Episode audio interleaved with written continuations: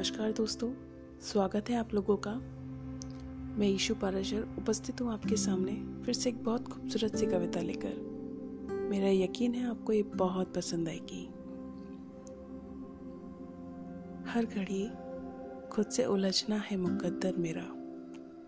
हर घड़ी खुद से उलझना है मुकद्दर मेरा। मैं ही कश्ती हूँ, मुझी में है समंदर मेरा। किससे पूछूँ कि कहाँ गुम हूँ बरसों से? किससे पूछूँ कि कहाँ गुम हूँ मैं बरसों से? हर जगह ढूंढता फिरता है मुझे घर मेरा।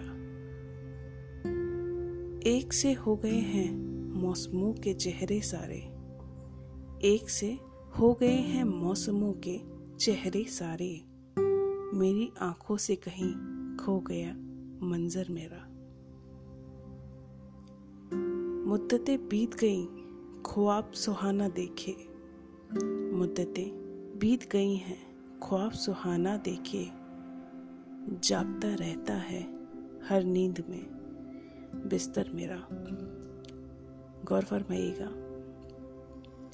मुद्दतें बीत गईं, ख्वाब सुहाना देखे। जागता रहता है हर नींद में। बिस्तर मेरा